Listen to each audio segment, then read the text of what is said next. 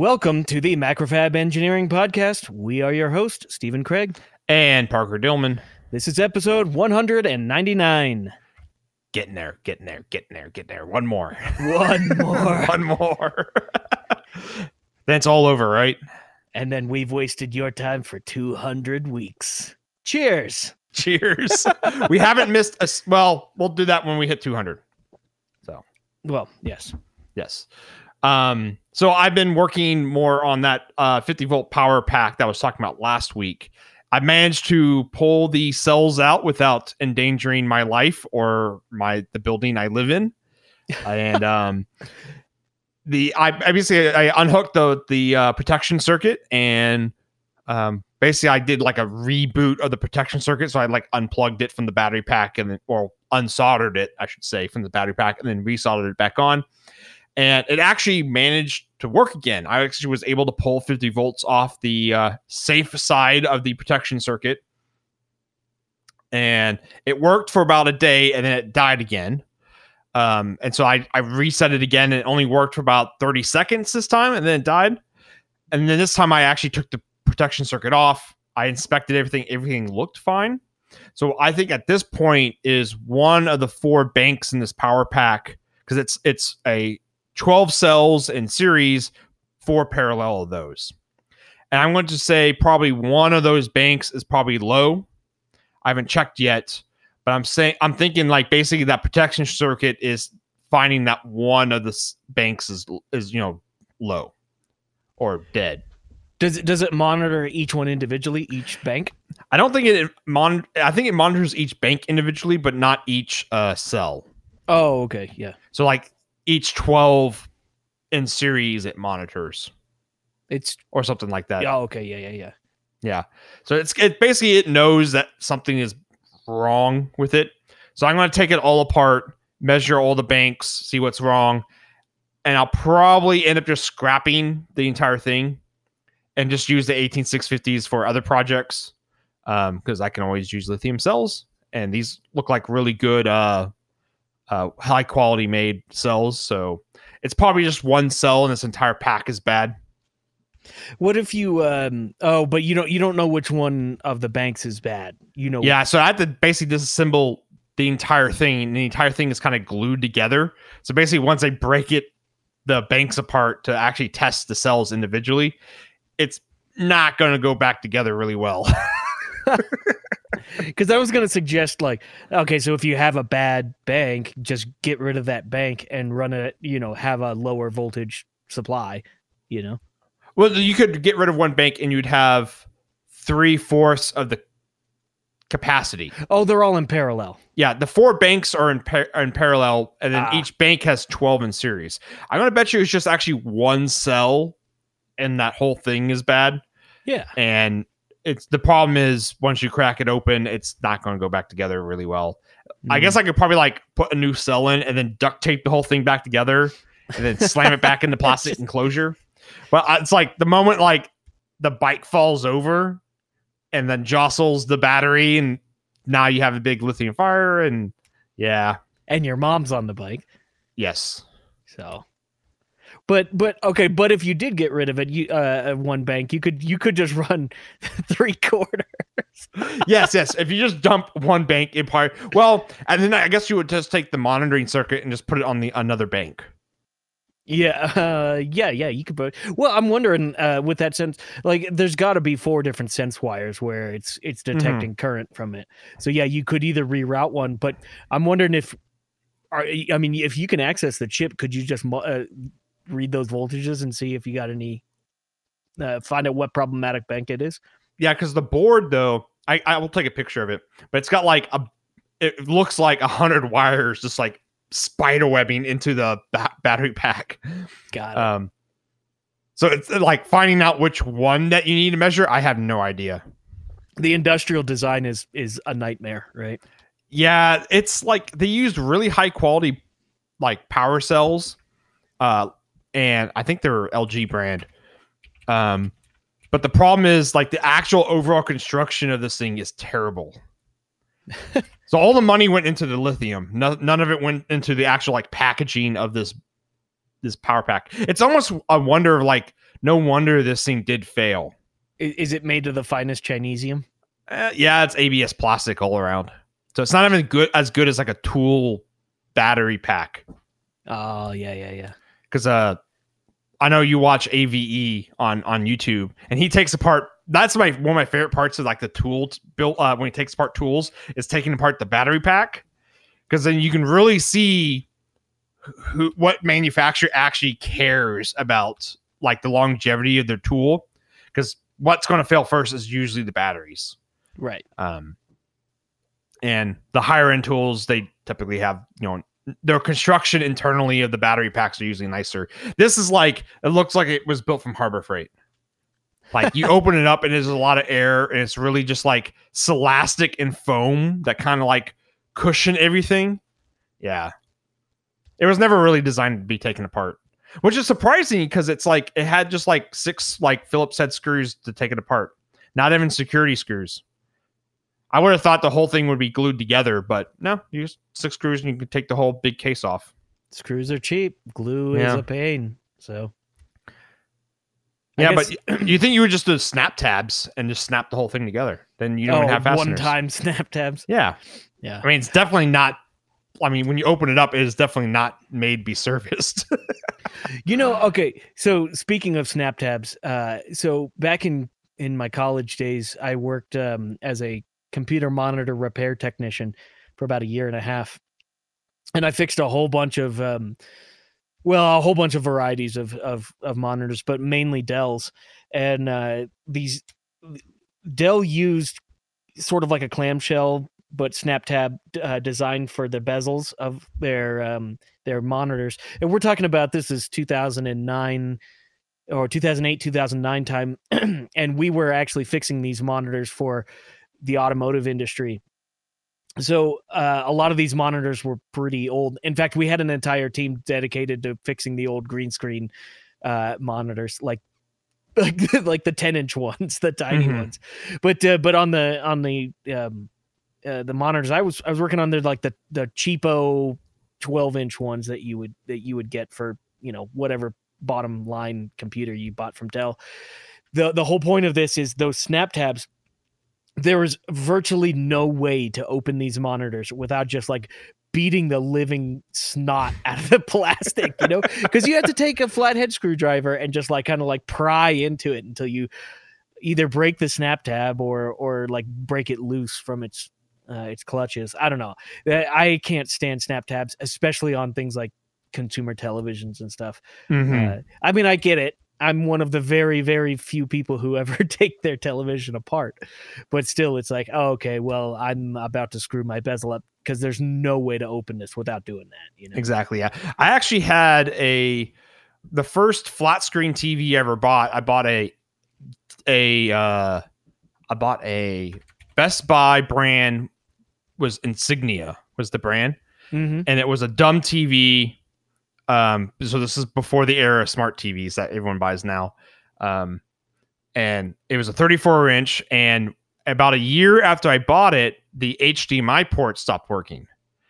And um, at the time, I still lived on campus in a dorm room at at, at UT, um, and the person who came to repair it actually repaired it on the floor in my dorm room. But it didn't have it didn't have any snap tabs. It came apart with just everything just came apart with screws, and then Oh. the HDMI port box, like all the electronics was in one box, and he just swapped that box out, plugged in all the cables, and it worked. Like at the time, I'm like, oh man, that's like was really well engineered that he can just do that on like the dirty ass floor in my dorm room, right? um, but that was like the- I, I think that's the only piece of consumer electronics I've ever taken apart that came apart that easily. Everything else is yeah, fighting snap tabs. Mhm. But the good thing is most um I guess some people will consider like appliances like washing machines consumer electronics now because how quote smart unquote they are now. Um but they come apart pretty easily. Usually it's like two or three screws and then you have like the shell off. So Yeah, I think they are still something that is uh, not maybe not intended, but but still like has a chance of being serviced. Yes, like you can still replace that ten dollar part. That's like Right. That will or, fail. Or or the the whole motherboard in your washer dies and you can Yeah. replace that. Yeah. Yeah. Um I've actually replaced like our refrigerator is like a Franken refrigerator now. Hmm. Um the the the like you know how you usually will have buttons on the front of your uh, ice and water dispenser to select what you want, like crushed ice or regular ice and water and all that good stuff. Well, that circuit board went out in ours, and the person couldn't like because it's under like homeowner's warranty or whatever from way back in the day when um man this is going to get a long-winded story. Um so back when hurricane ike no what's after ike? What was the hurricane after ike? Rita Uh that sounds right. I, no it's after rita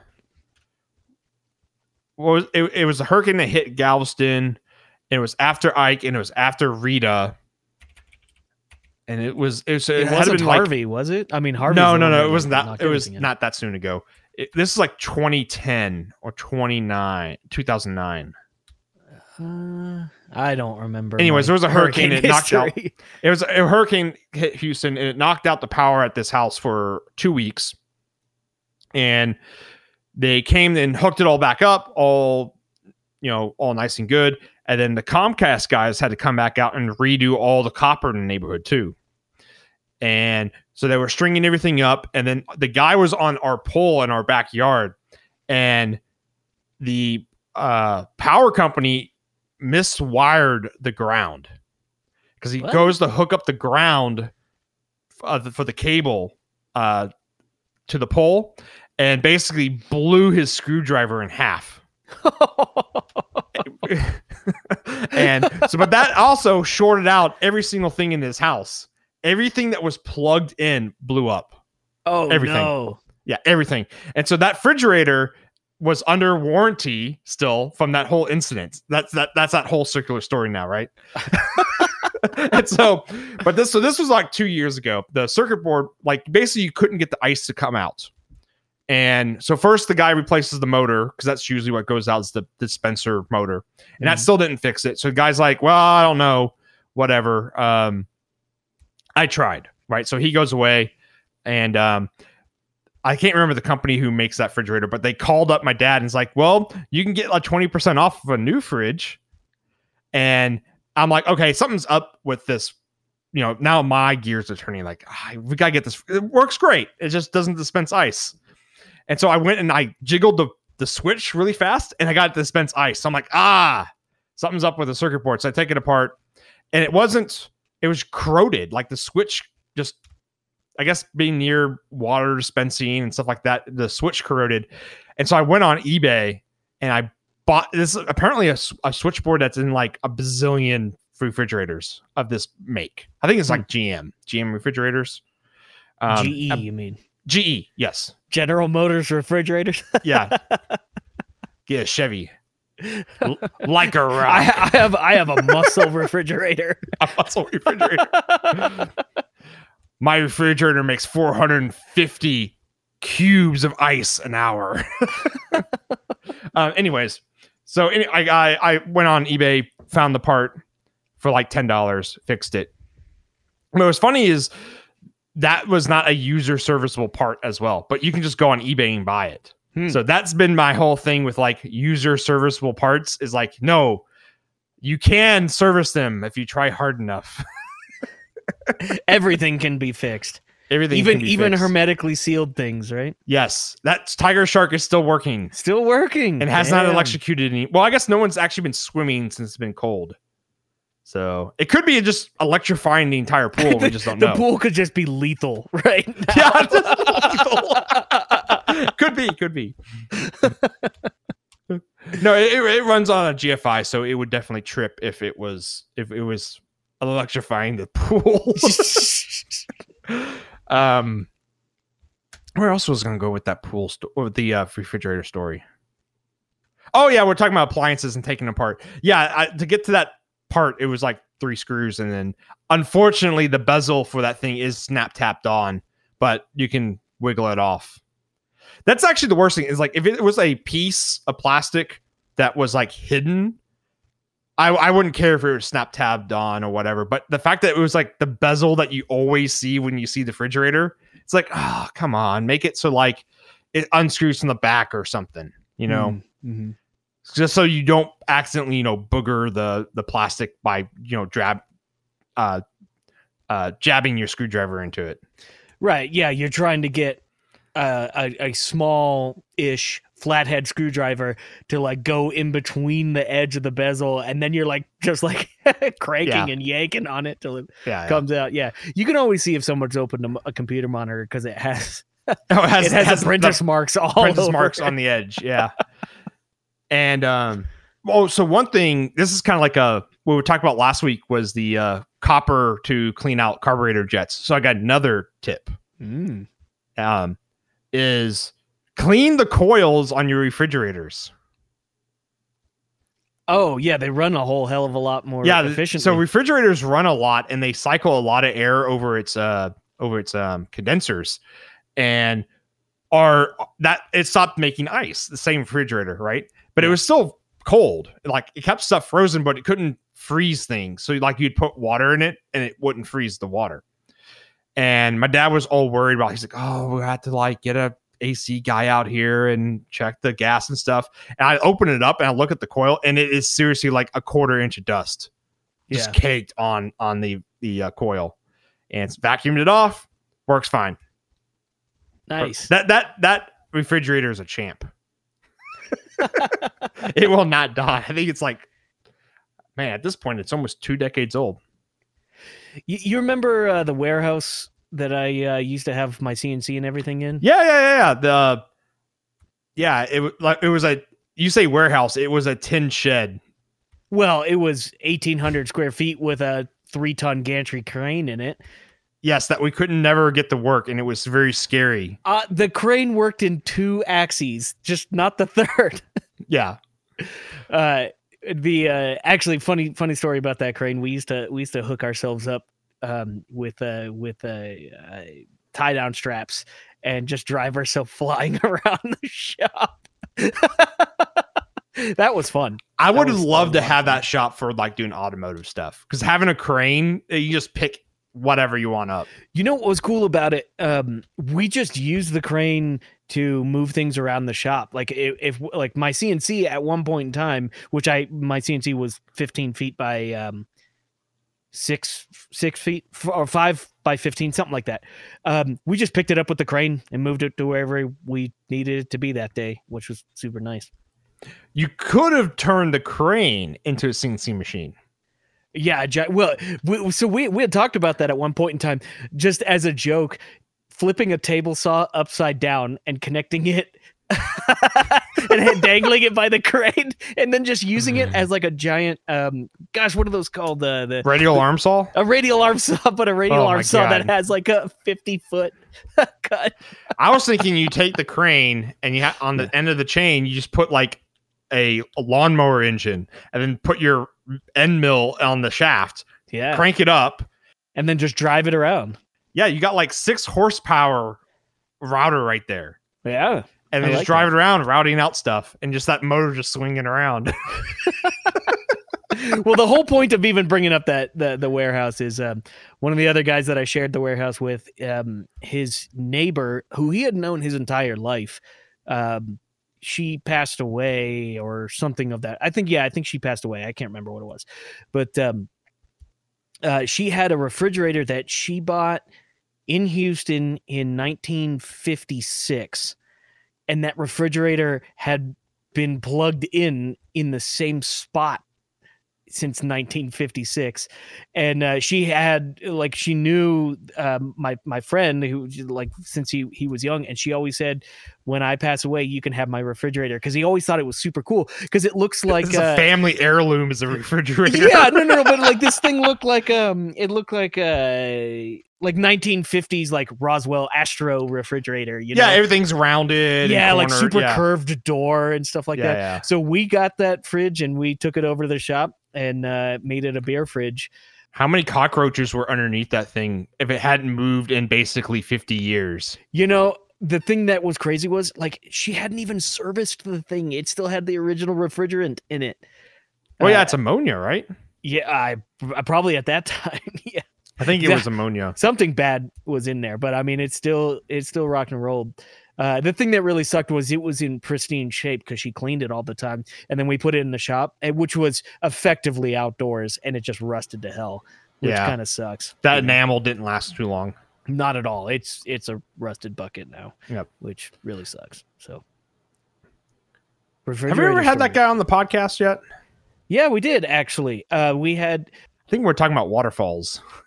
well, I think we like talked about Water Wall, which was a project that uh, I did with Patrick. Ah, yes. Yeah, Patrick uh, Renner and Not to be Kelly confused with O'Brien from Wonderwall. Flying Carpet Creative. I think, um, gosh, we had them on back in the, uh, Pre the bomb 100. shelter. Yeah, pre 100 day. That was pre 100. Oh my gosh, that was a long time ago. So yeah, check that episode out. Those guys are super cool, and they're doing like lots of really awesome stuff now. They got a bunch of um. Ah, episode 58 tungsten I beams. Is that what it was? Okay, wow. Yes. Yeah, they are they they do large scale sculpture work. Uh, so they have uh, permanent installations. I know there's one in Austin. There's like two or three in Houston, uh, and they've got a bunch of stuff in in the mix right now. So check out their sculpture work. It's really great. Mm. So something I- you were mentioning, like watch this. I'm going to turn this all the way around back to earlier. You were mentioning in your battery pack, uh, like there's so many wires that it was like a rat's nest Yeah. uh, and stuff. So I, I I posted a picture up in our show notes, and we'll we'll have this picture available. I found this the other day. It's um, it's an old guitar amp from the I believe this was uh, manufactured in the seventies, and it's a it's called a Fender uh, Super Twin, which was like Fender's biggest amp at the time, and uh, there's a few phenolic boards in it with like a pretty sparsely populated resistors and caps and things like that. But there's almost so many wires in it that you can barely see the chassis underneath it. Like it is That's just what, yeah. uh so so like you know, I was thinking you can spend a ton of time doing industrial design to make sure that like your stuff goes together really well and you think about every little aspect of it.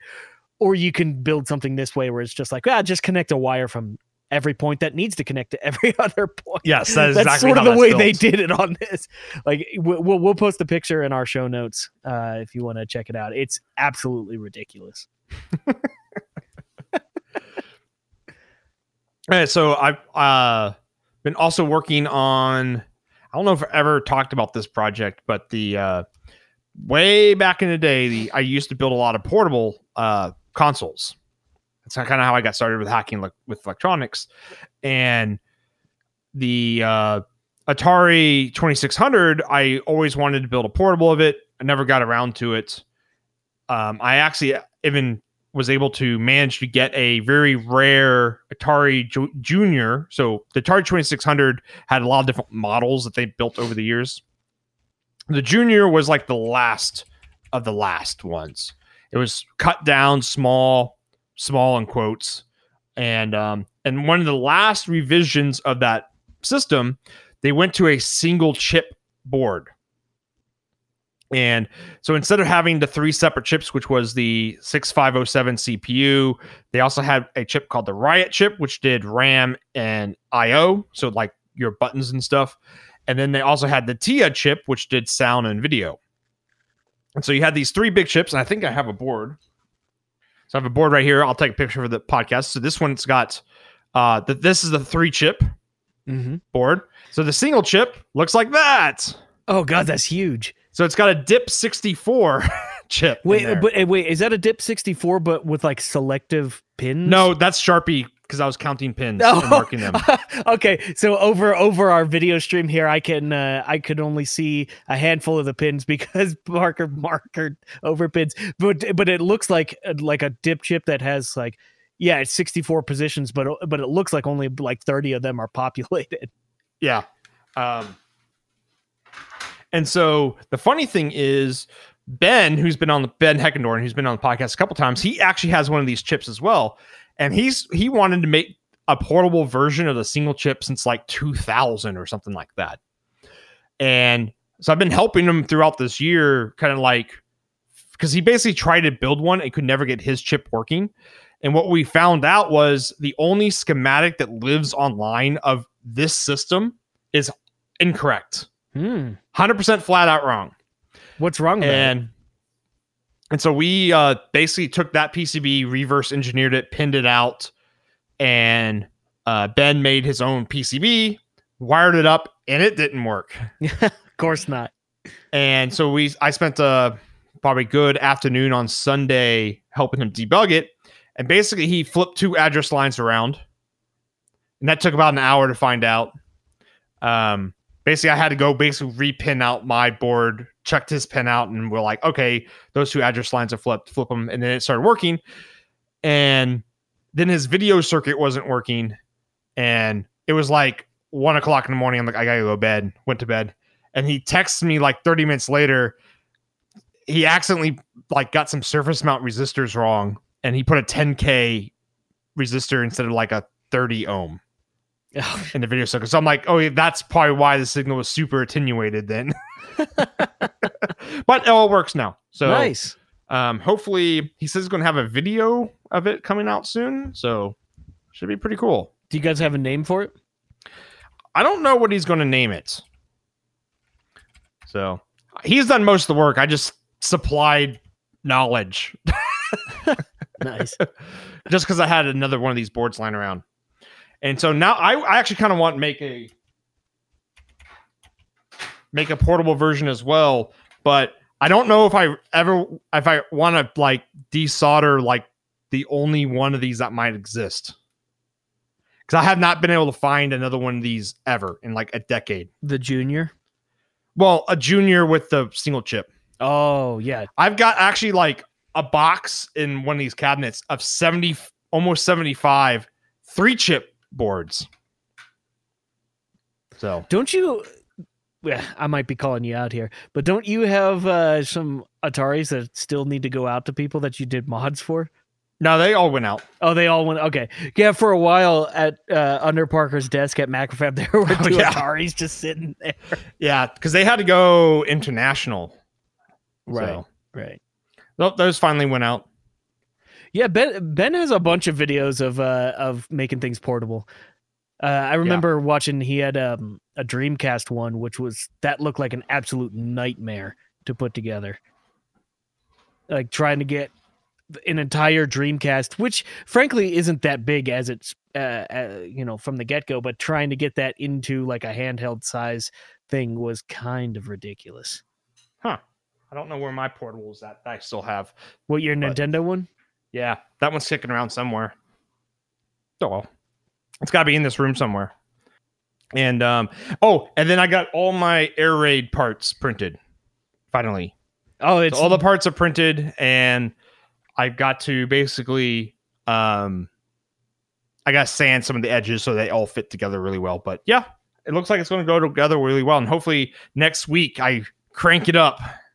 we could start episode 200 with an air raid side. Air raid siren. Ah, we got to do that. Yeah. yeah, that's great.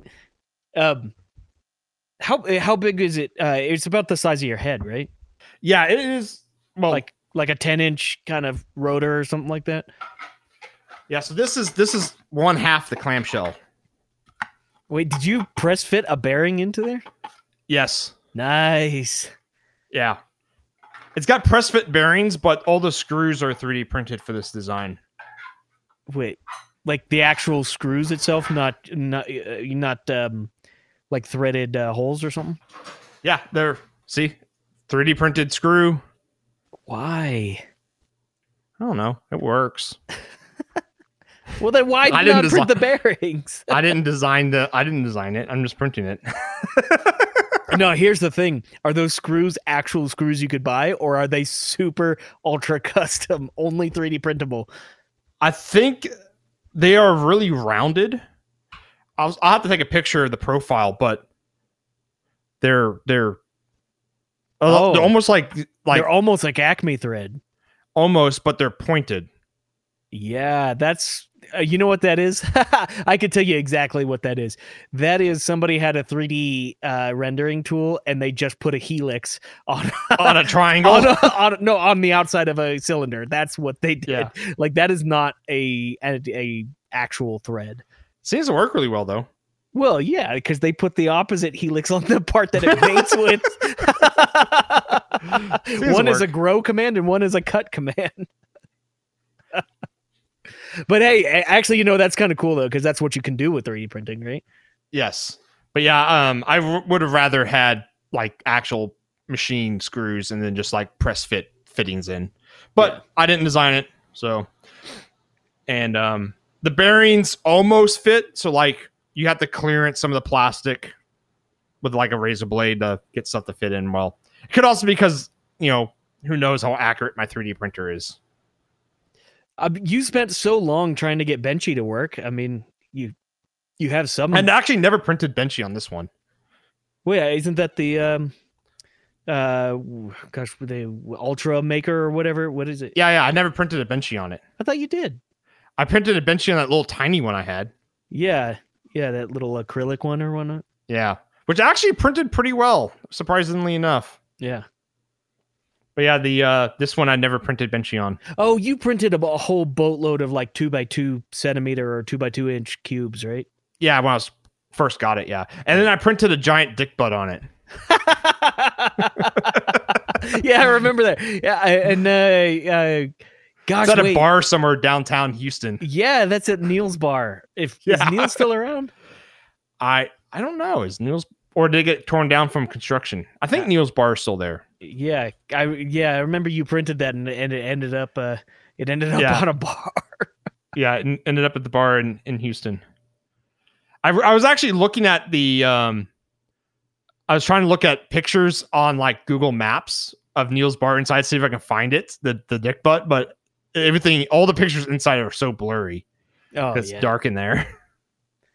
I have to go make a trip to Neil's bar. That that bar was like two streets down from the old shop. Yes, I missed that place. It was a lot of fun. They had video games, and they always had like shitty '80s movies on. Yeah. So we don't have anything cool like that at our at the new fab. This is the nostalgia cast right here. Yep. Talking about all the things that people don't know about. yeah. no one can be nostalgia with us. yeah. Um so yeah. Cool. What have you been working on, Steven? so um I've been wanting to do something for a while uh, or do this for a while like Don't we all? Yeah well, here's the thing that's cool. So uh, I've talked about it a handful of times. Uh, we have a um, a Datron Cube M8, which is a high speed CNC mill at work, uh, which is absolutely amazing. How crazy you can get with it, and and all the all the stuff you can do. It's, we've got a 15 tool tool changer. Everything is like touch uh, straight screen controlled. Everything I can design things in. It Fusion. almost looks like the Tesla of a CNC machine. Oh, it pretty it very much is. Yeah, no, no, it absolutely is. And it uh, I've got a bunch of plugins for uh, Fusion 360, so I can just design things up and it spits it right out to the custom code for this machine. It it makes machining things.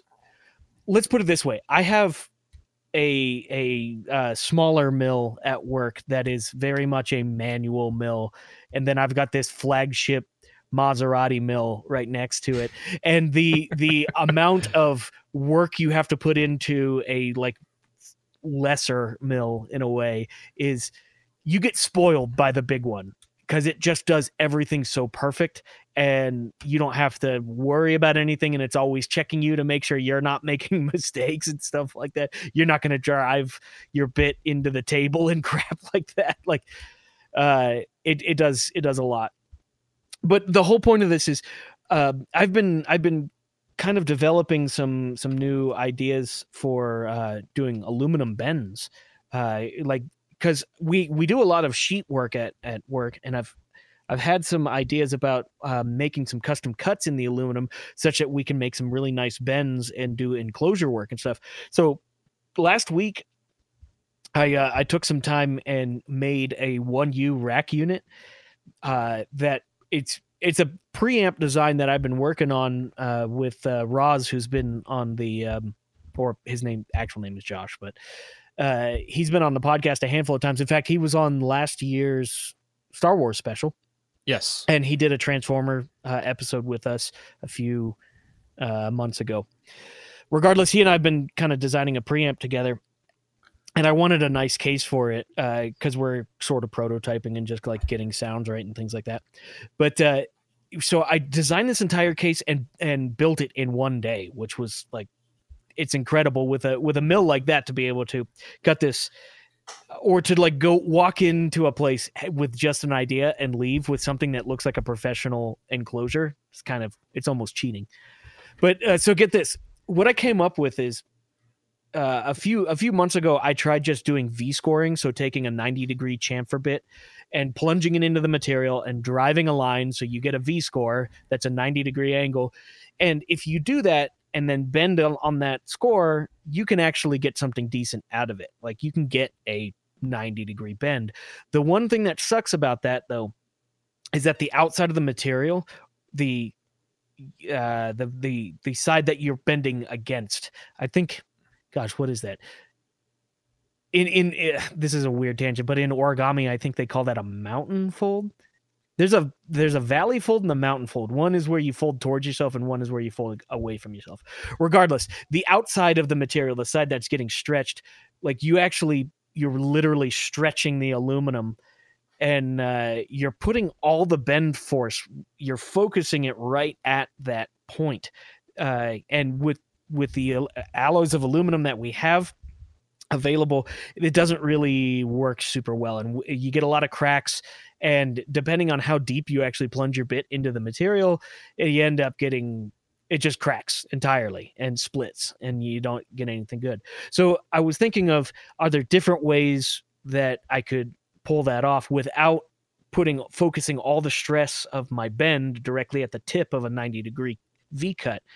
One of the thoughts was like, okay, well, what if I did like three or four or five V cuts that are more shallow and I sort of like accordion it and mm-hmm. then, you know, get that kind of like an old desk, the old uh, accordion desks. Yeah. Yeah. Roll up desks. That's a good idea if you want a wider radius. Maybe not even a good idea, but that's that's an acceptable idea. That that would get you something, but it still doesn't get you like a really sharp 90.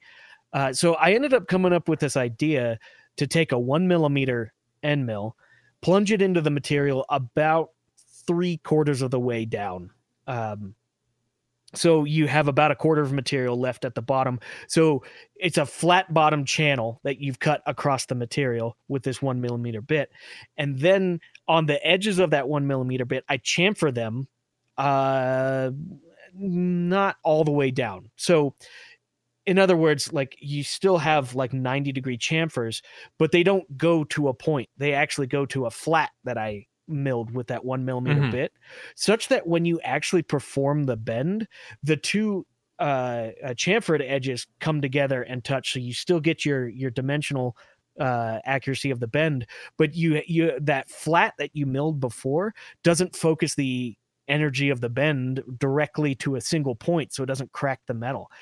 So I ended up doing that across all of these bends, and they came out beautiful, like absolutely flawless. Basically, it's probably not the strongest thing on earth. Uh, I don't know if I would do that in a production environment or if I would, you know, do it for something that had to hold a lot of weight. But for making a, a rack mount case for projects and things like that, I mean, like I said, to be able to walk into a shop with just an idea and leave with a case that looked like you spent a lot of money on it is pretty and especially if you can machine a small groove like that as well yeah a one uh, yeah a one millimeter bit yeah drive that around 16 17 inches uh but I mean, the, the, the thing is, if you have a spindle that can spin at 52,000 RPM, then you can push a one millimeter bit pretty damn fast, you know, because it's only mm-hmm. taking really, really small nibbles every cut.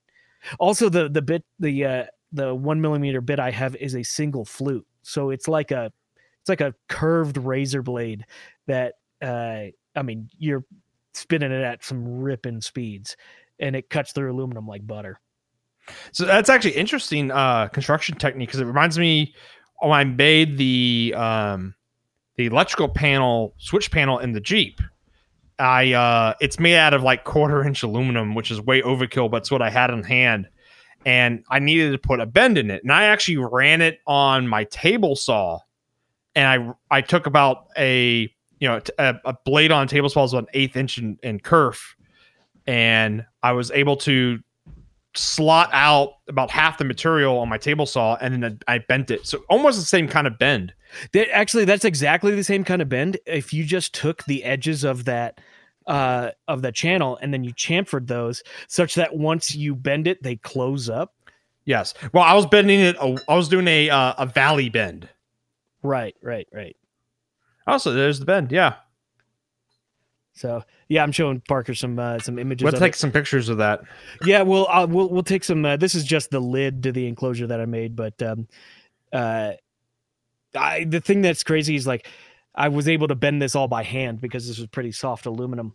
Um, but we'll uh, yeah, the whole rack mount unit that I made uh, I was able to bend it by hand. And what's really nice is if you, because I have a known thickness of material, after the bend, I could be pretty confident of my uh, outer dimensions, and I hit them really, really nice. You know, for hand bends. So mm-hmm. if you have a really nice mill available, then uh, I can share these cuts with you. handcrafted rack mount cases made by CNC. Yeah.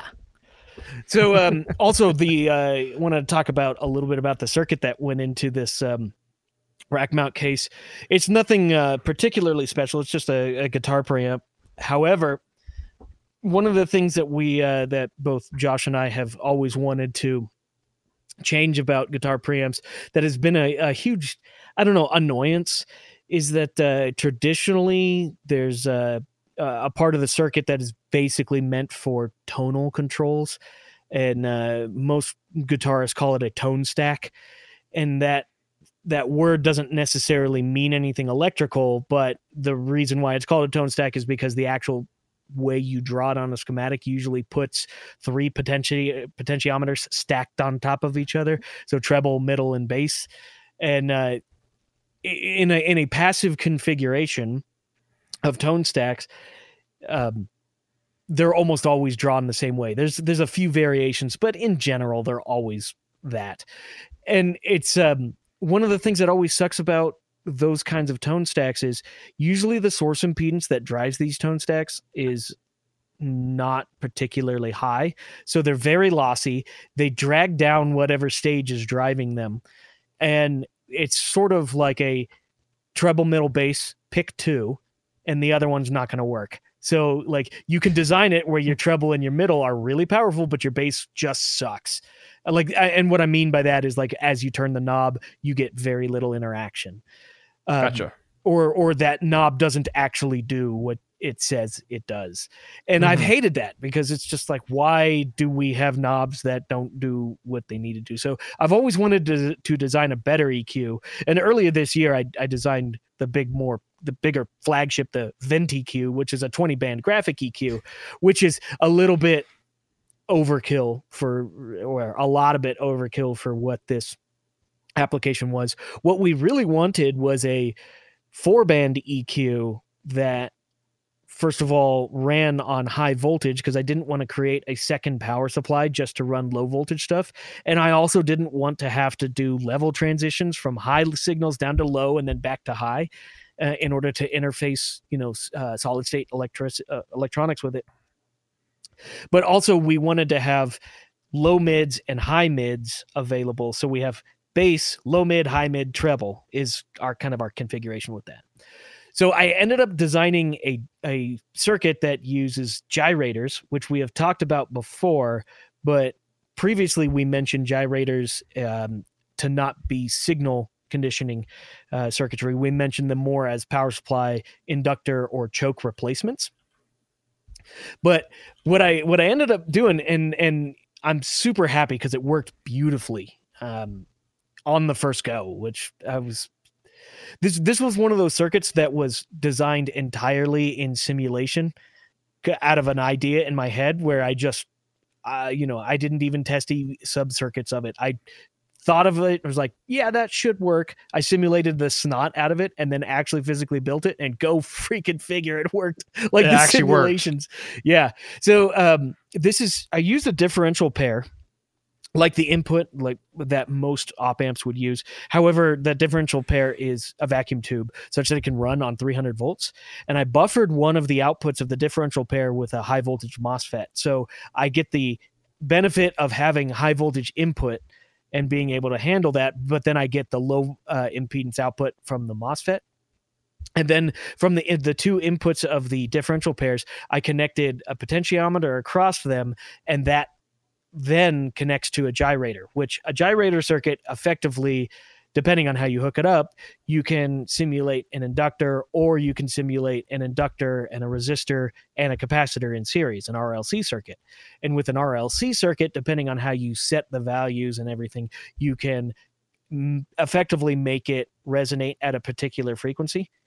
Uh, so de- depending on how I configured that, I could change the Q of each one of the uh, bands in the EQ, and I, so I set everything at the lows are at 80 hertz, the low mids are at 220 hertz, the high mids are at 750 hertz, and then the highs are at two, uh, two kilohertz. And um, so basically, sweeping that pot across its range uh, effectively takes the impedance of the gyrator and connects it from one side of the differential pair to the other side of the differential pair. Uh, basically, it's a really, really stripped down op amp circuit with mm-hmm. a with a pot that sweeps across the two inputs which is a pretty common circuit if you uh, for for doing filtering and things like that um, or EQ filtering, but I did it on the scale of vacuum tubes. So each one of the gyrators uses an IRF 820 um, high voltage MOSFET. So uh, for that, I had to create a second rail. So uh, power supply rail. So they they run on 300 volts, but they also need to be referenced half scale. So I created a second um, circuit that produces 150 volts. So we got 300, 150, and then basically by just selecting resistors and capacitors, I I was able to uh, convince each one of those gyrators to be an RLC circuit that resonates at those four frequencies that I said before. And the cool thing too about it is it has a really, really, really huge input, uh, basically acceptance range. You can put massive signals into it before it distorts. So it it acts like generally a transparent EQ where like large signals come in, you don't distort it, but you can filter them. So you can put, you know, your master volume through this thing and put 20, 30, 40 volts into it, and it's really not going to distort. So super happy with how that came out. And it's got a really nice, cool looking enclosure that everything goes into now. That you've seen, yeah, you you made. Yeah. So that's what I've been up to. That was a lot, but or a lot. Of, I, I am gonna have to see this uh gyrator powered EQ someday. I'm going to post my schematic of it. And and I love it because my schematic only exists in Spiceland right now. So um I, I haven't I haven't flow. actually measured the exact frequencies that uh, that the circuit is doing. However, when you turn the knobs, it sounds like those frequencies. So, like, my ear is telling me that I got close enough, you know? Yeah. So. Mm, that's only 224 hertz. actually, with how bad this circuit is, I guarantee you, as you turn the pot, it, it's actually shifting the frequency also as the amplitude of the filter goes up and down. So it's somewhere around 220 hertz. So, so to do you just like to test that? Do you just like pump white noise into it and then see what comes out? No, I just play my guitar through it and turn knobs. Ah, well, I was trying to no, no, no. okay, so actually, yeah, in in reality, if I, yeah, I mean, oh, eventually I will connect it up to my computer and physically measure those things and that's a good way of getting a uh, an approximation you can put white noise into it and then turn the knobs and just watch the amplitude of the white noise. Uh, or, mm-hmm. You know, you have to look at across the spe- uh, spectrum. Yeah, an FFT of it. Yeah. Right. Right. I I was doing something with that the other day. I can't remember now.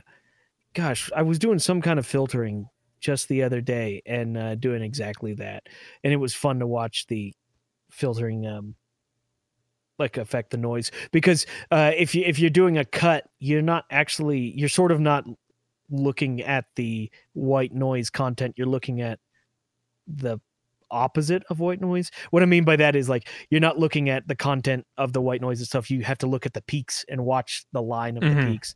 I don't know. That's fun. Yep. Cool. cool. On to the RFO. RFO. So KiCad now has action plugins At least that's what the Hackaday article says. Um, so KiCad with like version four added the ability to do Python scripts, and but they were external, so you had to like install like KiCad's like Python library, and then you like, uh, and then you ran your Python script externally. Well, it seems like now you can actually through like a drop down menu, you can run those same scripts internally in your EDA tool, much like Eagle's um, Eagle ULP. scripting works. Yeah, the ULP stuff, which is that's kind of exciting. Like you can actually write your own tools now, which is really nice. That's one of the reasons I like Eagle a lot. Is there's sometimes you're like, hey, I need to do this automation thing. I can actually write something to do it. Right. And so right. having KiCad support that kind of functionality is pretty cool.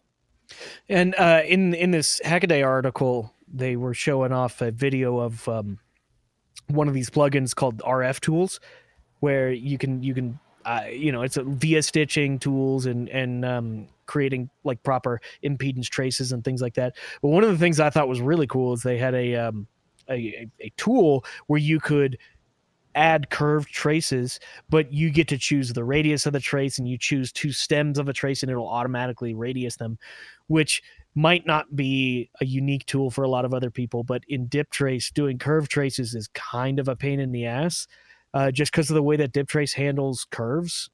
It's mm-hmm. it's such a pain in the ass that I don't even do it. Uh, not not that like curve traces are like an everyday occurrence or anything like that, but if if I had to do it, it would be like, oh god, this is gonna suck, you know, just because like you don't get to pick things as in like here's the my curve, here's my radius, this is what I want. You have to do a lot more work to it. It's almost yeah. like three point arcs that you have to do everything in DipTrace with, and that Oof. really sucks. that's pretty rough. So I thought this was super cool that you could just pick two stems and say, give me this radius, and it would pop, pop it out. Yeah. So KiCad just needs to fix one more thing. Oh, what's that?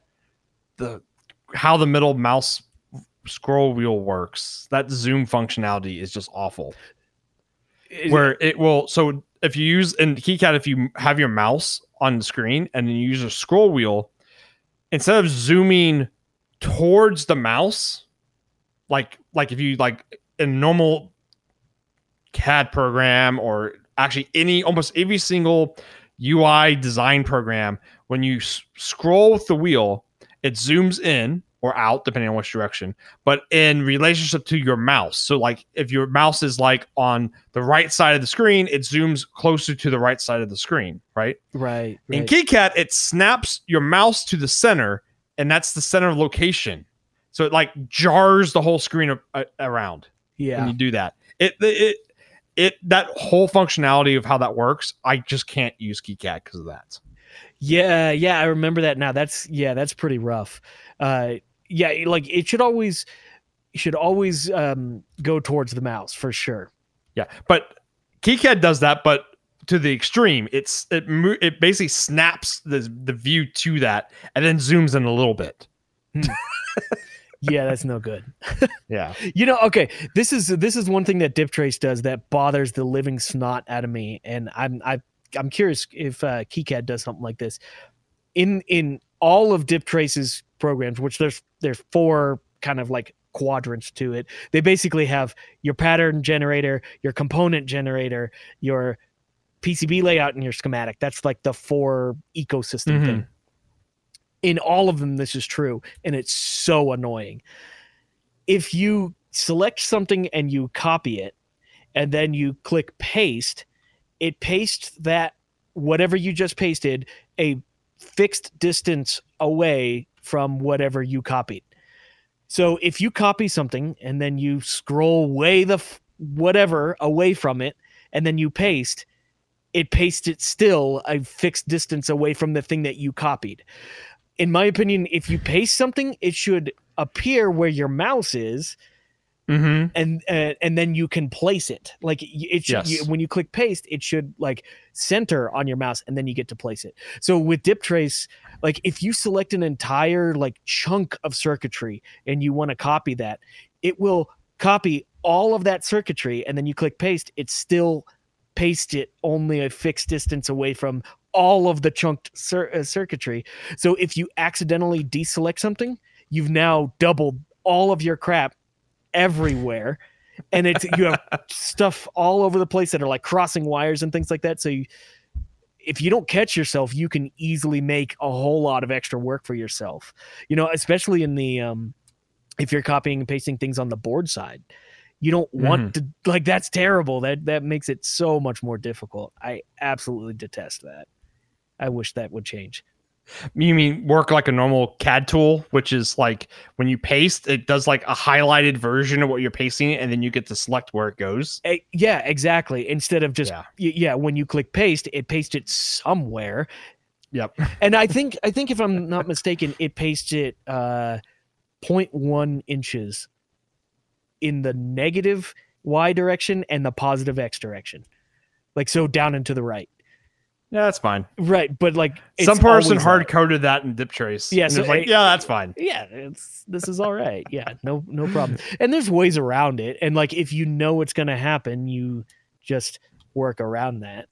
But it's also i don't know such a pain. You know um CorelDRAW which i use a lot at work also um when you copy and paste things the paste function makes whatever you copy and paste paste exactly on top of what you just uh, copied and pasted. So like it places it in the exact same coordinates, which I don't necessarily uh, dislike that because what I like if I have a circle that I know is one inch away from another circle, I can copy and paste one circle and then click on it and say add one inch and it moves it immediately, snaps Mhm. over one inch. That's not bad. But in DipTrace, if it moves it to a different location, then like you, oh gosh, sorry. Okay, Yeah, yeah, yeah. I'm yeah. done. so our next topic in the rapid fire opinions is um, about EE Web, which if anyone um, frequents EE Web, it's just basically an aggregator of EE news. Uh, the the website has changed fairly recently. Um, and now it has more tools available. So if you go to the top of the page up there, there's uh, some tool functions that has a, uh, a handful of uh, EE calculators, which is cool. So like trace resistance and a, a whole bunch of RF tools and uh, a handful of other things. But they also have now their own EDA tool, which is called PCB Web, which uh, I thought would be fun. I actually created a login to it and um, just before we started the podcast, I just threw something uh, quick together. Um, what I'm what I'm really kind of interested in is, um, it seems that there's a lot of EDA tools that are now becoming available that are a little bit more of these stripped down simple EDA tools. Like this one, per, the specific one, this PCB web, it's obviously a um, it's a way for Arrow to sell products. And what I mean by that is like when you pull up this this tool, it looks like a regular EDA tool, but all the parts you can pick, it's suggesting like, here, these are the whole Arrow catalog. You can pick from any of these things. And I think they Mhm. also have a spice tool where like all the parts are like you can simulate Arrow parts. And that's super cool. But at the same time, it's like, gosh, there's so many more EDA tools than when I started now. Like because there's like Macrofab have their own EDA tool? you know, I talked to the CEO about Macrofab tool. at, at one point in time. I was like, "What about an EDA tool?" And he's like, "I don't want to code that." well, because at the time when we started Macrofab was when like Easy EDA and stuff was kicking up too, right, like the browser, like all those online ones. Yeah. yeah. Which don't get me wrong, they're super cool. I actually helped a buddy of mine uh, design a, a, a board in that uh, the other day, and it, Mhm. he he got it built. It was his first PCB, and bam, you know, it worked out really well for him. Um, super cool. But like, as as somebody who uh, deals with uh, clients on a daily basis of people who run EDA tools, it's getting harder and harder. You know, To continually support all these new ones. yeah, because like somebody's like, well, I designed this entire thing. I'm passing it off to you, and now I'm like, oh my gosh, I have to learn a whole brand new thing now just to be able to support your product. It's Yeah. it's getting a little tough. So I don't know. Check this out though. This PCB web. Of course, you have to like, you know, you have to sign up and give them all your uh, uh, a DNA sample and everything just to be able to use this little product. Firstborn baby. Mm-hmm. I, s- I I played around with it. It it looks like a clone of KiCad and Altium. Interesting. which don't get me wrong, their their um, schematic and everything has a really clean look. I, I have always kind of liked that. KiCad looks really really like Altium though. like it's clear Huh. they had some inspiration there.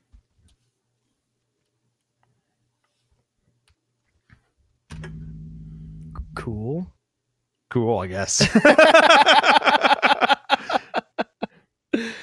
Oh, great. Um, so I I guess don't know. I think I think Altium uh, Altium is like dark mode KiCad. At least the new version. dark mode. How so? It's the interface is dark and KiCad's interface isn't dark. Oh, oh, I got it. Yeah, no, no, yeah, Yeah, but their yeah. schematics look. I mean, the the whole yellow boxes and and things like that Oh yeah, yeah. across the board. The um we actually speaking of dark mode, we use a tool called Fab 3000 here at, at the Fab for looking at Gerbers and ODB plus stuff. And we we uh started using it on version 17. So version 18 is it version 17? Anyways, a ver- new version comes out. I think it's a couple months ago. And the big feature was it was dark mode. really And they seriously just made everything charcoal colored dark and like and, and made all the text white. I, I don't know. I'm not I'm not a big fan of dark mode stuff. really. Yeah, it's like I So, don't know. So I I never do uh white schematics. I like DipTrace's black and yellow lines. Like it's just so much easier on the eyes. I like I like the schematic to be white with green, and then PCB is you know whatever color your layer is, and then black background. Yeah, it's got to be black background. It's got to be. Yeah. I, I've seen I've seen some people do white background PCBs, and it just makes me go. um That's your- one of your triggers? Like oh no, like it's just like oh how do you do that? Like my eyes go cross-eyed fast. So that's where we differ. I, I don't I don't I don't see a big draw for dark mode, but some people I guess with new OLED displays and stuff like that, that dark mode saves power for those kind of displays. So I- Isn't um, everyone on Reddit or Reddit mobile is is going nuts about like I think what the the browser version of Reddit has dark mode, but the mo- the mobile doesn't, and it's like wait, the mobile is the one that should have dark mode because you got people laying in bed, you know, late at night scrolling through stuff, and it's just the brightest light you've ever seen.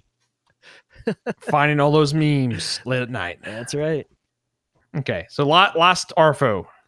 Last RFO is actually um I was just kind of cruising through some um some articles I found about the new Apple AirPod Pros. Actually, I was I was looking at some articles about some counterfeit AirPod Pros and I realized I haven't been to Apple's website in I don't know a decade or so. So I, I wanted to go there and see what kind of uh, marketing wink they had going on with their AirPod Pro stuff.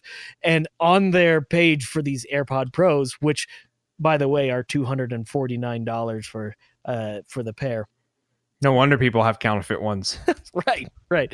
So, well, okay, and and the whole point of this is like, oh, you cannot counterfeit because apparently these AirPod Pros have the H1 chip, and I was I was looking at the uh, their webpage for these pros, and they have a comparison against their AirPods, so the non professional pods, I guess. And they're they're showing this comparison so you can you know pick which one you want to buy and it says with a check mark that they both have the H1 chip, but no description of what that means or uh, why you yeah, would how does the average user be like, oh yeah, the H1 chip, that is what I want. Well, and and looking into this, so I am not an Apple fanboy, obviously, but like, so Parker and I did a little bit of research, and so previous generation of the AirPods had other chips like the W1 chip. Why is this not a W2? You got to fill out a W two just to just to buy their thing. but it's like wait okay so they they put this check mark on this h1 chip but no description on what that is or even why that makes it great and in my opinion like that is some serious marketing wank right there because you know they're just building up people would be like hey parker you know it has the h1 chip in it and you're supposed to be like oh man that's awesome yeah that's great i'm gonna go out buy it right now yeah, I need that H1 chip with salsa. uh I mean Siri. so I found a, it's funny. I found an, a website that was doing reviews on these AirPod Pros. And and the, the funny part about it is the fact that the website is androidauthority.com, uh, which is like, wait, what? Okay, well, we'll skip over that. But they had this one paragraph that I just I wrote down here because I wanna I wanna read this, just because. Well, let me just read it and then we can talk about it. Let's back up a second and consider what exactly the Apple H1 chip does. It's not a processor in the smartphone or PC sense. It's not running a complex operating system or powering a display. No, the H1 is a streamlined chip designed for just a few tasks. Apple keeps the innards of the chips a secret, but we do know that it includes a modem for handling Bluetooth connectivity, a digital signal processor for decoding compressed audio stream, and a coprocessor, possibly a second DSP for handling sensor information. So it's a custom designed microcontroller. Yeah. Yeah, exactly. it's a custom designed microcontroller that probably just handles the audio stream. Yep. So there's nothing special about this. Uh, I don't know. That kind of stuff bothers me. Like, hey man, this has got the H1 chip in it. Better go out and get it. Yep. I think I think the next thing I design, I'm just gonna uh, it's the T1000. Oh, I got it's it. gonna So have a you would- T1000 chip in it. That's for sure. T1000 chip is you take a take a your a tube amp right Mhm. and then epoxy fillets. Oh, and So it's like yeah. all filled with resin and make it a ginormous chip. oh yeah, I like this yeah, idea. and they call it the S1, the Steven one. Oh yeah, absolutely. you oh, okay? So I, I can't I can't dog on Apple too much. So they've had a history of having custom named chips in their products, right? The like the uh, the Woz machine and stuff like that back in the day. But it wasn't like back in the day they didn't necessarily use that as like some marketing wank to say like, "Whoa, man, he's got a Woz machine inside of it." You know, better better watch out. You know, Got a Woz machine. yeah, it's worth another three thousand dollars because of that. You know, I don't know. Yeah. Yeah. it's really what gets me on this advertisement for this this AirPod is it's seriously comparing it to like another of its own thing that also has the H1 chip. Right, it's not a comparison at that. So it's not a like- comparison at all. It's like, yeah, they both got it. Yeah. Well, But like it doesn't have like why is that more important than not having it?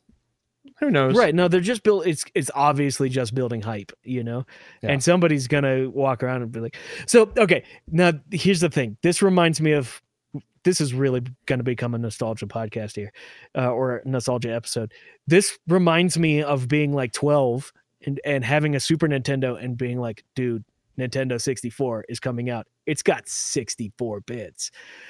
If you asked me to to tell you what that meant, I wouldn't be able to tell you what that meant. But it had 64 of them. You know, Yes. like Or the Super Nintendo's got mode seven. modes. Yeah, yeah, you're right. Actually, eh, have you ever looked at the the the Or the go ahead. well the the you know all the modes that the Super Nintendo had? Like, have you ever looked at at all of those modes? So one through six are like pretty damn close. They're pretty much like cop- copies of of each other with some slight variations. Mode 7 Mhm. was really the only one that like was drastically different, and it looked awful. I mean, I mean, well, it, now it looks awful. Uh, back in the day, it was like the coolest thing ever because you could play Mario Kart in in mode seven, like a 340 by two uh 240 JPEG that's stretched out across your entire screen at an angle. the um i think the most amount of marketing though would be towards like the uh the sega uh, master system or um oh, the blast processing. Yeah blast processing Yeah. but um the other one TurboGrafx had also just as crazy um marketing can't remember what their big stick though was You know, I I can't remember. I really think we talked about this at one point in time. we like, way have talked about day. this before Well, no, but like specifically, there was a guy I I saw who um he hacked his Genesis such that he could control the clock speed on the fly, and so he could just press a button and he he could double his clock speed, which the Genesis processor actually would handle that. It would it would heat up very quickly. but the guy would use it at select points in uh, in games. Like remember if you were playing Sonic and you had a boatload of rings and you hit an enemy then all the rings explode and the and the system just like goes nuts and slows down like crazy. He would press that button right then and double his speed and it actually worked. He had some videos of it that was it was super cool like it, there was very little slowdown after that and he would just basically have it on like a foot pedal that he could throttle the speed of his genesis. Thought that was super awesome So yeah, TurboGrafx they had a uh, they had a comic book with Johnny Turbo. johnny turbo Johnny Turbo. Well, man, those were simple times. Whatever happened to those? Those were great. Do you remember? Um, gosh, what was his? like the the guy from the Nintendo Power, Nester or whatnot. I never read Nintendo Power. Oh, so. you weren't one of those kids. Okay, Nah. nice. Also, it's not the this Turbo. Graphics; it's the TurboGrafx 16 because the 16, number yes. mattered back in the Yes, day. the number mattered back in the day. if you want to look at awful uh, consoles, though, look at the uh, Atari Jaguar controller. Hey, but the Jaguar was 64 bits. Also 16 and also 32 bits. It was a mess. That's right. Yeah, it had all kinds of different buses, right? Yeah, that was its downfall. Is no one knew how to program for it. So, Right. well, we should wrap up this episode 199. Almost there. Almost there. So that was the Macrofab Engineering Podcast. We were your hosts, Parker Dillmann. And Stephen Kraig. Go buy TurboGrafx 16 today. Take it easy, 64.